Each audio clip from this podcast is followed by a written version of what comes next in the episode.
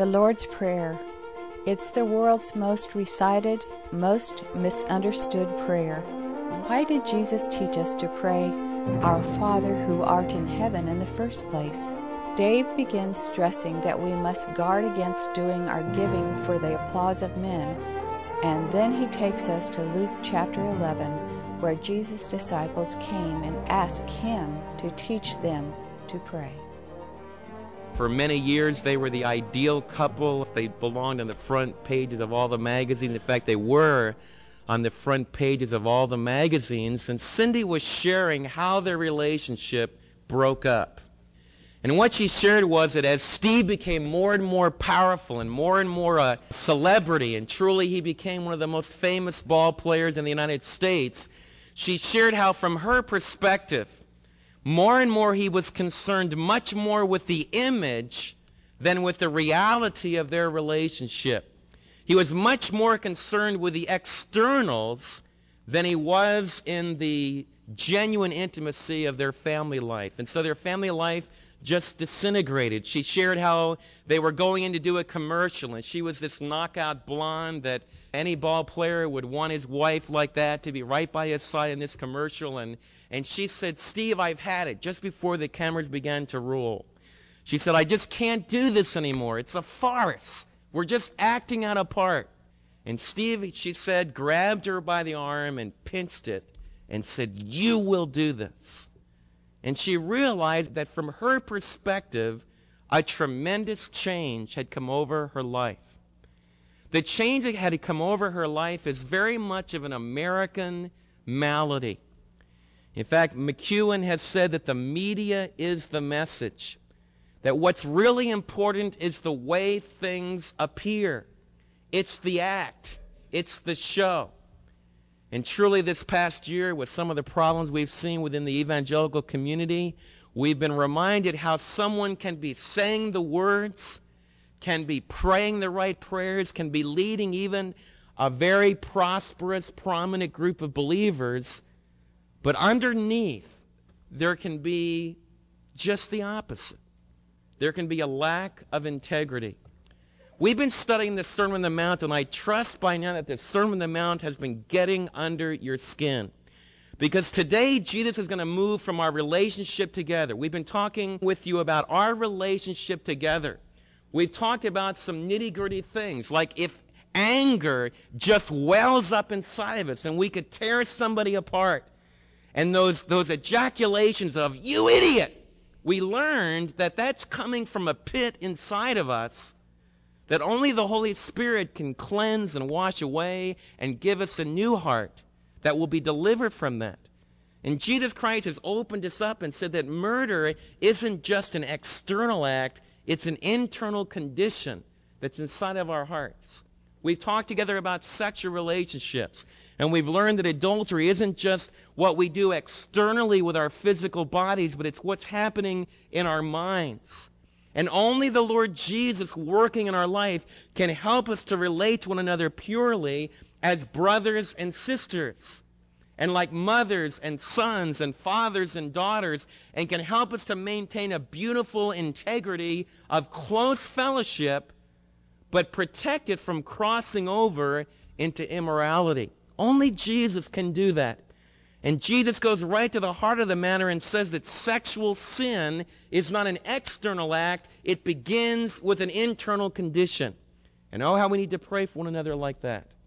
Jesus goes on and talks about how important it is for us to learn how to relate to one another on those very deep personal levels. Now, in chapter 6, and I want you to turn to Matthew chapter 6, Jesus changes gears. And he goes from dealing with our relationship horizontally, our relationships sexually with one another, our relationships interpersonally with one another. Now he shifts gears and talks about our relationship with God. And chapter 6, verse 1 lays out the thesis of the beginning of the chapter, all the way from chapter 6, verse 1 through verse 18. Chapter 6, 1 through 18 comes under the heading that's introduced in verse 1 that goes like this be very careful. Jesus does, is not one of those preachers that when you get all done hearing him talk, You say, what in the world did the guy say? It sounded good, it was beautiful, but I don't have the foggiest idea what he said. Now, lest I fall into that trap, because it would be a horrible thing to be trying to expose the greatest sermon probably that's ever been given and to blow it. So, in case you don't get the point, it's right at the very beginning. Be careful.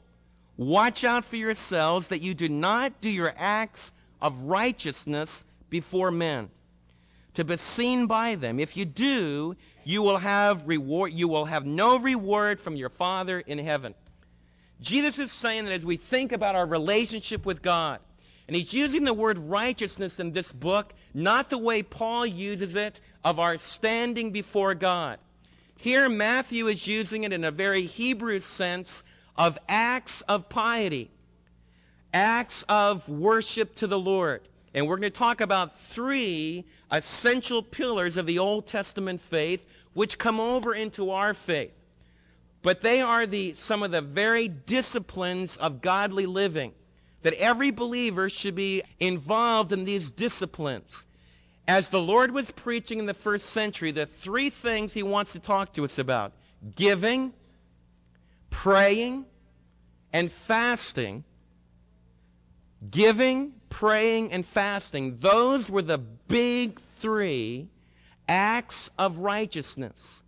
Acts which would bring great pleasure to God, according to the Old Testament faith. They were the acts that someone that was devoted to God would be involved in. Those were the three foundational acts, not in order to become the Son of God, but because we are the children of God, we express our love for Him in those three ways in giving, in praying, and sometimes in fasting under certain situations that we'll talk about. Now, Jesus says that we need to be careful that we don't do those acts of worship for just external appearance. And that's something that's very important within our church family. You see, it's very possible, whether I'm speaking or whether anybody else is participating in the service, it's very easy for us to begin to do it for the words of men, for the words of praise. For example, if I play my guitar and sing, and nobody comes up to me afterwards, not at all during the rest of the week, they don't say a word about it.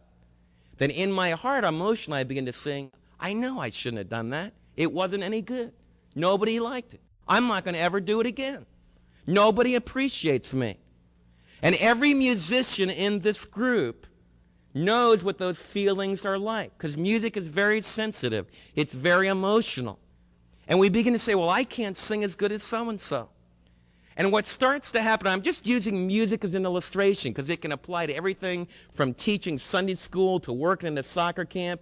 It's possible that we begin to focus on what people are seeing, and it can become an image thing. That's exactly the kind of a problem that Jesus is talking to us about. He says that we need to learn to do our acts of spiritual worship. We need to begin to learn how to do them for God and not for ourselves. Not even for others in the ultimate sense, but for one another. Now, Jesus makes that point. So, what we're going to talk about today is that the Christian life is not image.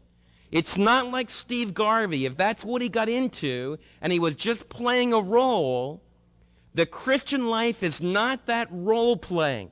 It's not just having the right image, it's a question of integrity.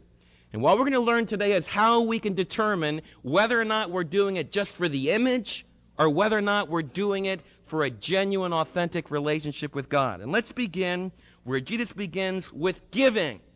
Now, that's a real tough place to begin. I want you to notice when we begin in verse 2, it says, So when you give to the needy. Now, I want to ask you a question. If I said, So when you give to the needy, it implies that you're doing what? That sometime or another you will do what? You will give to the needy. I want you to see that Jesus assumes that you will be giving.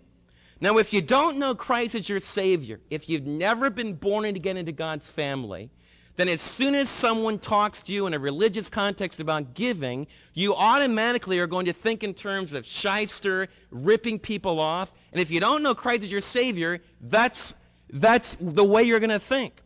And what we would want you to realize within our own church family of believers, if you haven't come to know Christ personally, and you haven't given yourself to Him, then don't feel under any obligation to give at all. Because we don't want you to ever feel that you're obligated. But for those of you that do know Christ as your Savior, one of the natural responses as a born again believer is to give to the needy. It's an essential part of the marvelous way that we're able to overflow. That the grace that's come to us is able to bubble off over into giving to others. Now, the needy that Jesus was talking about in the Old Testament would come under these headings the Levites, the widows, and the orphans. And in the Old Testament, there were many different ways that you would give to the Levites, to the widows, and the orphans. For example, if you had a vineyard, you were allowed to comb through your vineyard and take the harvest of grapes, but you were not allowed to send your pickers back through again. You had to leave the grapes that were left after the first harvest, the main harvest, you needed to leave it there. And you couldn't be greedy and try to go in, man, we could get more profit. Because the poor of the land were allowed to go into the fields after they'd been harvested and take what was left. In the book of Ruth, we have a beautiful example of this, of a widow named Ruth who was able to go into the barley fields of Boaz and they would harvest the barley grain. But Ruth was able to come behind those that were harvesting, and what was left, she could gather together, and in a day's time, she could gather enough barley to be able to make bread, to be able to meet the needs of Naomi and Ruth for another day. And you remember how bountiful Boaz provided for Ruth, and eventually Ruth and Boaz were married. So that story of giving to those in need became a beautiful romantic story of love, and the grandmother of David entered into the line of the Messiah. But there's an example of that Old Testament graciousness. Now, as the Israelite faith developed, in the temple worship, there would come places where they could give to the needy. I think we have an illustration of this in the early church, this, this Israelite idea of meeting the needs of those who are needy. The first conflict in the local church took place over giving to the widows. You see, there were some Hebrew speaking widows and some Greek speaking widows, and the Hebrew speaking widows thought that they were being left out, and so the first church conflict developed over the distribution of these funds for the needy widows. You remember how Stephen and Philip and seven others were ordained by the apostles to administrate that practical task. How does that come over into our own church family? Something that's very important that the Holy Spirit should burden us about as a church family is meeting the needs of the legitimate poor. That needs to begin by meeting the needs of those in our own church family that have special needs. Very important. And we need to be very careful not to be prideful about that, either in giving or in receiving. And I find that sometimes it's much harder to receive than it is to give. But Jesus wants us to be very concerned for the legitimate needs of those who are poor. Now, the poor in the Old Testament were not those that were lazy, not those that wouldn't work when they were able to work, but we're talking about those that by sickness, by life circumstances have gone through a very strategic hard time and they need the help of God's people. And as a church family, Jesus assumes that it's his disciples that'll be a part of our life. Also in the Old Testament, they would give to the Levites. The Levites were the class in Israel, the tribe in Israel, that were the priestly classes. They were not given an inheritance. They were not given land among the other tribes, but they were to live in all the different areas. All the different tribes were to have Levites scattered out among them. And these Levites were responsible for teaching the Word of God on a weekly basis, on a daily basis to the Israelites in the Old Testament. And there were laws that would govern the way that they were to be taken care of. In Deuteronomy 14, for example, it will talk about one of the great celebrations that Israel would have. And all the Israelites would go down to Jerusalem and they would worship before the Lord in Jerusalem. And in Jerusalem, they would bring their funds. They would have a gigantic Thanksgiving feast, you might think of. It was exactly, you know, in some ways like our Thanksgiving holiday, where they would praise God for his provision. Now, the Levite wouldn't have a harvest to bring because he didn't have any land. The Levite would not have sustenance. And so God would tell the other people to open their hearts and graciously give to the Levite so that the Levite would be rewarded for the teaching of the Word of God so that he could come and gather with all the people. Now, in the New Testament church age, that comes over in 1 Timothy with the verses, for example, in 1 Timothy, it says that the elder who is faithfully grinding out the grain, which is a beautiful word in picture of feeding God's people the Word of God, teaching the Word of God. It says that as a church family, we're responsible for meeting the needs of those elders within our group that are responsible to teach the Word of God. So I think as we come over into the church age, we have some direct parallels between what God did under the Old Testament Israelite community and what he does within the church. Let me just say that that can never become obligation. It never becomes salary in the sense of, of services, uh, of payment for services rendered. It's always a gracious offering. Now, in the first century, there were some religionists that became very skilled at calling attention to themselves by giving. And Jesus exposes it with kind of a, a, a hyperbolic statement, kind of an exaggerated statement. Jesus describes the hard attitude of these religionists that were capitalizing for image on their giving. Look what he says. So when you give to the needy, do not announce it with trumpets. I can just hear it. And now Pharisee Samuel is going to put a thousand dollars in the plate. Yay! It's, it's exaggerated. Nobody did that. Nobody really did that. Edersheim describes that there were big horns in the temple, and he describes some of the Pharisees walking to the temple and throwing these coins into those horns. Maybe that's what Jesus is talking about, but I really think that it's Jesus loves to teach in hyperbole because it's such a vivid picture and you'll never forget it. You can imagine somebody coming into a church and you're having a building fund, a building program. And so somebody stands up and says, I'll give $100,000 to this building if somebody will match me with 50,000. That always troubles me. You know, why should the Lord move me to give money because somebody else gave money? You see, what's really going on there, by the way, it's a great way to raise funds. You know, so if someone comes up to me after the service and say, well, it, it works. Sure, it works. You know what else works?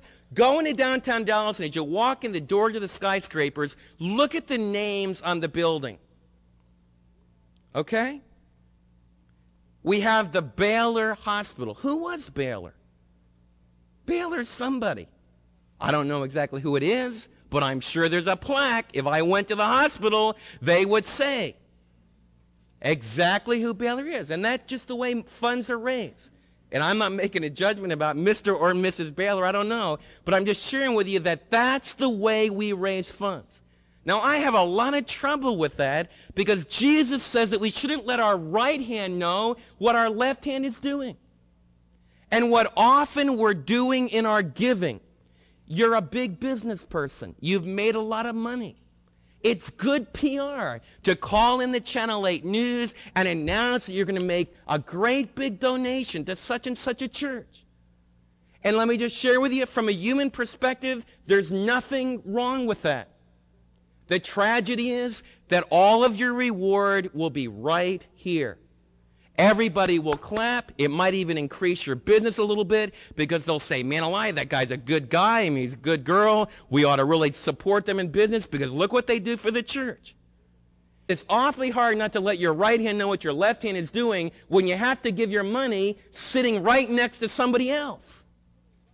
And they might see the plate pass by you, and they might know, oh, Karen didn't give any money this week. Don, a little bit further down the line, might look up and say, What's the matter with Karen? She's not giving today. And Karen looks at Don and he just empties his wallet, you know, opens his wallet up and takes out the 20. I've even seen pastors, you know, when they take the offering, they'll take out like a $50 bill and, you know, kind of hold it up and then put it in the offering. in professional circles, we call that priming the pump.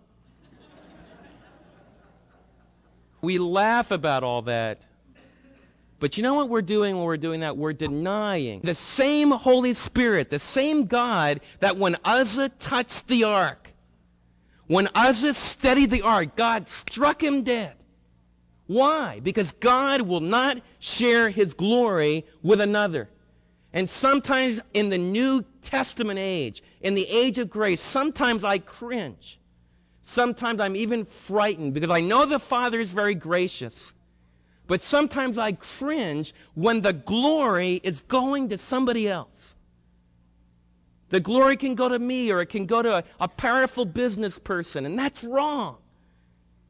And it also destroys that, that very delicate reality, powerful reality of God moving among us. I want to share with you if you're not giving graciously, I want you to learn to give graciously and regularly. Not because I think God's kingdom is going to come crashing down if you don't help him out a little bit. But you're going to miss one of the greatest thrills of your Christian experience if you don't learn how to give secretly. If you don't learn how to be able to meet someone's need without them ever finding out. I remember the Lord leading Mary and I to help a seminary student out when we were seminary students, and God had blessed us in a particular way, and we had a little extra money, we were able to give to help one of our friends at seminary. Just doing it anonymously, working it out so they would never know. What a thrill that was. And man, when I would go to class with that individual, I saw that individual not only finish seminary, when a whole bunch of my friends said he'll never make it, no way has the brain power to do it. He went on and not only finished seminary, but he ended up getting a PhD in teaching at seminary. And now he's moved on in some other situations. But how I thank God for the privilege of being able to invest like that. And we could share around the room alive, you could share those kinds of times when the Lord has worked in your heart and burdened you to give. Don't sound the trumpet. We're not going to ever prime the pump. Don't try to get the appearance of men. Don't let your right hand know what your left hand is doing. No one needs to know what you give. You can use your canceled checks for the IRS. It'll work the, if you get audited. We don't want to know. We're not going to try to keep track and keep it all in a computer. That's the way a lot of churches operate. You say, well, why don't you do it that way? It would help us. You know, we could, we could be primed a little bit more. We, we need to be more disciplined. I want you to be disciplined because the Spirit of God works in your heart. The Holy Spirit alone can work in your heart to create that joy. So let's not ever do it for one another or for the glory that we might get to ourselves. Let's do it for the Lord. Jesus says this I tell you the truth. Those that do it to be honored by men have already received their reward in full. But when you give to the needy, do not let your left hand know what your right hand is doing, so that your giving may be in secret. Then your Father who sees what is done in secret will reward you. You see, when we learn to do our giving for the Father secretly, then we have that great privilege of seeing the Father work through our gifts visibly. And that's truly one of the great rewards. One day, we will stand before the Father, and even the cups of cold water that we've given out in the name of Jesus will not be forgotten. And don't laugh about that. When I was selling books for Southwestern, that was one of the greatest things that a believer could do for me. Instead of slamming the door in my face and cussing me out and telling that door to door salesman to get lost, I had some believers that would come and say, I can't buy your books today, but here's a big glass of iced tea. And I even had one lady tell me, she said, the Lord told us to give cups of cold water, so here's one of them right here. And in Southern California, with the smog and about 90 degree heat, that was even better than a check for a Nave's Topical Bible. So take the Lord's command seriously, all right? Second of all, we need to learn how to give, do it secretly, so that we're careful about our motivations, and let's analyze our motivations and be sure that we're doing it for the Lord. Second of all, our praying. And when you pray, so that assumes that we will be praying. So if you haven't been praying this week, Jesus assumes you will be praying. When you pray, do not be like the hypocrites, for they love to pray standing in the synagogues and on the street corners to be seen by men. I tell you the truth, they have received their reward in full. Now, what's going on again? Do you think that we have a guy actually walking out in the street corner, stopping traffic, and say, Oh, dear Heavenly Father, it's time to pray? Well, maybe we did. Because in the first century, I think we can get a little bit of the feel for what it was like in the first century if you think about the Islamic culture. Because when Mary and I were in Jordan, for example, three times a day, the Islamic people pray. And they do stop wherever they are. And they have a little blanket with them that they take out, they put it down, and they pray facing towards Mecca. And that's kind of an outgrowth of the kind of piety that was very prevalent among the first century Pharisees. You see, the Jew was supposed to pray several different times during the day, and they had set prayers, daily prayers that they would pray. And so maybe the Lord is a little bit more literal and not using so much hyperbole, but I really doubt that a Pharisee, you know, would just do it so publicly. But basically what Jesus is saying is that if we pray concerned what other people think, now just think about yourself in your own life. Some of you, as you think about your prayer, you're afraid to pray publicly. Now, we want to be very sensitive to that because I think prayer is a very personal thing. And sometimes we can have a very tender heart. So sometimes someone doesn't want to pray publicly because they're afraid they might break down or because they feel a little bit worried about the words and stuff. But I want you to stop and think about something. If you're afraid, are you afraid because you're afraid of what people will think? And if that's so, then I would pray that Jesus' words to you today would relax you about that. Because it doesn't make any difference what other people think. What makes a difference is what God thinks. And oh, how we need to be very careful that as we do pray publicly, because Jesus is not saying that we should never pray publicly in this passage. In the book of Acts, we have the church gathered together and praying together for the release of Peter. In Acts chapter 20, we have Paul getting down on his knees with all the Ephesian elders and they pray together. The Lord's not teaching that we should never pray as a group of believers because the New Testament instructs us that where two or three are gathered together in his name, that he's in the midst and there's tremendous power in the presence of God in that time of prayer. What Jesus is telling us that we need to be very careful when we pray that we don't pray for people, but that we pray for God. You know, I think preachers need to really be careful about that. Sometimes when a preacher feels he's gone too long, but he hasn't quite made all the points that he wants to do, what he does is he closes in a word of prayer. I'll let you in on another secret that preachers have. And you already know this. I've known this from the time I was a kid. If my dad was wanted to make a little bit more points, but he wanted the audience to relax a little bit because he'd already gone overtime, you say, Shall we pray? And then you pray, but instead of talking to God, you talk to the people just a little bit longer. Because you can finish out your message that way, and the people aren't looking at the clock to see if we're done. Okay? Jesus is saying, don't do that. That cheapens prayer. You see, it's fine for the preacher to talk to God. It's really, he needs to talk to God for the people. That's part of, of, of meeting together. But we need to be very careful not to pray with other people worried about what they're, what they're thinking, what's going on in their mind. The Pharisees were very interested in, probably a closer analogy to what Jesus was getting at is the, the what we have in our own culture when you need to have a preacher open like maybe a community function or something like that in prayer.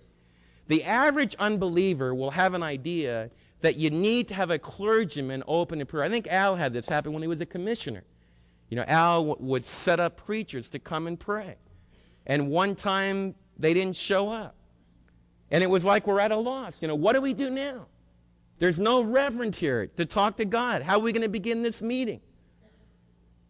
And Al finally said, Well, I'll be glad to do it. I can talk to him. But see, that's the idea. There's a little bit of the idea that if we have a clergyman and he uses the right words, then somehow or another that will work to have a greater pull with God. And also, it brings great respect upon the person who is a pastor. I'll tell you just, you know, I'll confess another thing. Praying before football games, especially a big game, is like that for preachers. You see, I was asked to pray when we played in Waxahachie for the playoff. But another pastor was asked to pray when we went to Texas Stadium. Now, where would you rather play? Pray in Waxahachie or in Texas Stadium? And what I want to share with you is that God could care less about where we pray. But we laugh. The reason you laugh is because you know that that's part of the interaction with people. And Jesus is, you see how marvelous Jesus is? Jesus gets by all that hanky panky, all of that human stupidity, all that surface kind of stuff, and says, listen, there is a true heavenly Father who's really there, the creator of the universe. And he calls you his sons and daughters through Christ. What a privilege it is to talk to him and how foolish it is to use conversations with your daddy to try to build up your image. See what we're saying? So, what does Jesus say? He says, when you pray, just like when we give, don't let your right hand know what you're, what you're doing. It says, but when you pray, go into your room. Some of you have go into your closet. When I was a little kid in the King James Version, go into your closet, I always had pictures of going in this little coat closet. You know, how many of you ever thought that? Okay, the word that's used here is, is not that small a room. It's often used kind of for a storage room that was in the middle of a house that didn't have out exterior windows. And basically what the Lord is, it's, it's once again a hyperbole. It's an illustration. What Jesus is saying is that you want to pray in a place where you'll be by yourself, where no one else could know. You say, Dave, why is that so important? He's not saying that we should never pray together. He's not saying that we should never have public prayers. But what he's saying is that our public prayers to the Father need to flow out of the intimacy that can only come when you're going one on one with God. And you know what's one of the most priceless things about praying totally secret, in total secrecy? You see, then your Father, who sees in secret, can reward you openly. You see, one of the things that, that I'm always concerned about in my own life is, and when I doubt, is, is God really there? Anybody, anybody ever worry about that? Is God really there? We all wonder about that at times. Well, one of the neat ways to see the invisible hand of God working visibly is to talk to Him about things in your private room, and then you can see Him answering publicly. And you can go, Father, that's tremendous. Look at the way you answered prayer. And nobody could have ever known about that because only you and I talked about that. You know what else? If you're in a room with nobody else there, and all the there's no windows, nobody can see what you're doing, and you spend a lot of time talking in prayer. If God isn't there, you're nutty. If you spend a lot of time in a small room privately talking to God and God isn't genuinely there, you're an idiot. You see what I'm saying? Private prayer is a tremendous confession of my faith in the invisible God. That's why prayer is so important. An unbeliever will never, never understand what prayer is about except they'll think it's manipulation. Prayer for an unbeliever is always trying to get the right formula to get in touch with the power. But prayer for a believer is a private, personal, intimate conversation. And it becomes a, a tremendous expression of faith. And I want to challenge you if you don't have regular times of private intimacy where nobody else really knows, it's just you and God, then your spiritual life is impoverished. You're missing out on a great, great discipline. Using discipline in a very powerful sense and in a healthy sense of doing what makes it strong for God. You've got to learn to spend time privately talking to the Father. You see what happens, I think what happened to some of the guys that are in major pastoral positions that fell. I'm sure if we did interviews and we talked about what about the private personal times. You see, I can write to you about how to pray privately. I can speak to you about it today. But it's an area that I want you to be very much in prayer for me about. You see, I spend so much time running this mouth off because that's what I'm gifted in the body of Christ to do. Like I share with you, when I was up at Word of Life in a period of six days, 20 hours of public ministry, one hour to pop. And God used that. But you know what starts to happen? You start just keep going along with that public ministry. But you don't have the private times with the Father.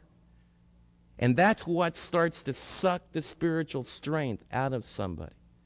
And that's pride. It's not godliness, it's pride. And that's what we need to pray for all of our leaders about. You see, our spiritual lives can degenerate into just public performances instead of private times of intimacy. And so I have to come back. And the Holy Spirit grabbed me by the back of the neck, and He pulls me into those private times, the time with the Father. I want to share one other thing about prayer. Jesus has been talking to us about religious people that do their pious acts of giving to be seen by men. He's talked to us about religious people who do their praying for men. He talks, though, in verse 7 about the pagans. He says this And when you pray, do not keep on babbling like pagans, for they think they will be heard because of their many words. Do not be like them, for your Father knows what you need before you ask Him. And then Jesus says, When you pray, pray an example like this. The final thing I want you to remember about prayer is it's not the formula. It's not getting the right formula. Now, that sounds like a, a, very surface statement to say, but it's very important. It's a penetrating insight into what you believe about God. For example, I've shared with you, when Debbie had been in that horrible accident, and we're praying for her here, and then I fly to Florida and we're able to pray for her there. I want you to know that as we talk to God, it's not coming up with the right formula that will deliver Debbie. It's not praying the right phrases. You see, some people even called me up on the telephone and said, we have a teddy bear that we have prayed over and we have blessed. Will you please take that into the rooms because it'll ward off the evil spirits? I want to share with you something. That is not biblical Christianity. It is pagan paganism. It really isn't. and it's infiltrating the church in very subtle ways. I want you to stop and think about what that does to the character of God. God is my heavenly daddy. He is Debbie's heavenly daddy. He knows more about Debbie's situation than I do. I, as his son, come to the heavenly daddy to pray for my sister in Christ. Yes, there's tremendous satanic opposition. Yes, we're in a tremendous war. But do you for a minute think that my heavenly daddy can't hear me here in Midlothian and work powerfully to do what he wants to do in meeting the needs in that situation? Do you think that he's handicapped by whether or not I pray in Jesus' name, in Jesus' name, in Jesus' name? Yes, I need to pray according to the personality of Jesus. But do you think it's a hocus pocus, abracadabra, the king will do something? Beware of that. That's the way a pagan prays. You see, a pagan doesn't know God. A pagan knows vaguely there's some power out there, the force or it or she or what, I don't know, but something's out there. And somehow we need to manipulate everything to try to cover the bases. I share with you, for, you know, like in, in some of the films, you'll have a religious person that's playing athletics, and they'll want the spiritual person to pray. And then the pagan will say, because we want everything going for us, we want to be sure all the bases are covered. That's not at all what we're doing when we pray. All of you need to pray. We need to pray for our teenagers as they're traveling. How do we pray? Heavenly Daddy, some of our precious loved ones are on the road. It's dangerous on the road. And Satan would love to cause all kinds of hurt and destruction. We ask you to meet that need. And God hears us. He hears that prayer. He responds to that. But what a difference from wondering, well, did I pray the right formula? Did I pray the right phrase? Learn that prayer is intimate talking things over with a heavenly daddy who knows what we want and what we need even before we ask him. Does that mean we don't pray? If you ask that question, what you're asking is, what prayer is for me is getting God to do what I want him to do. And if he already knows what he's going to do, then I'm not going to pray. You're missing what prayer is. Prayer is entering in to the plan of God, to the person of God. It's entering into a close relationship with God. The Lord's Prayer, as we close, tragically, has been turned in many situations into a vain babbling. Not always. In fact, I can think it can be a very moving experience for a church to pray, Our Father who art in heaven. But I know that many of you were raised in situations where at a certain time it went, Our Father who art in heaven, hallowed be thy name. Thy kingdom come, thy will be done on earth as it is in heaven. Give us this day our daily bread. And you've rattled it off. Oh, that hurts the Savior. He didn't give that to us as a formula, as a, as, as a liturgy just to read mechanically. It's a beautiful liturgy if it's read from the heart. But in actuality, it wasn't even given as a liturgy. It was given as a paradigm. It was given as a model. And that's what we're going to talk about when I speak to you about the marvelous paradigm of giving, getting our eyes on God's will and then getting our eyes on our own needs. First on God, then all of our horizontal relationships come in perspective. That's what the family of God is about. It's doing invisible things for the glory of God so that God can bring glory to himself by powerfully working deep in the hearts of people. Let's keep our hands off the ark. Learn how to give secretly from the heart. Learn how to pray all alone so that we'll pray powerfully together.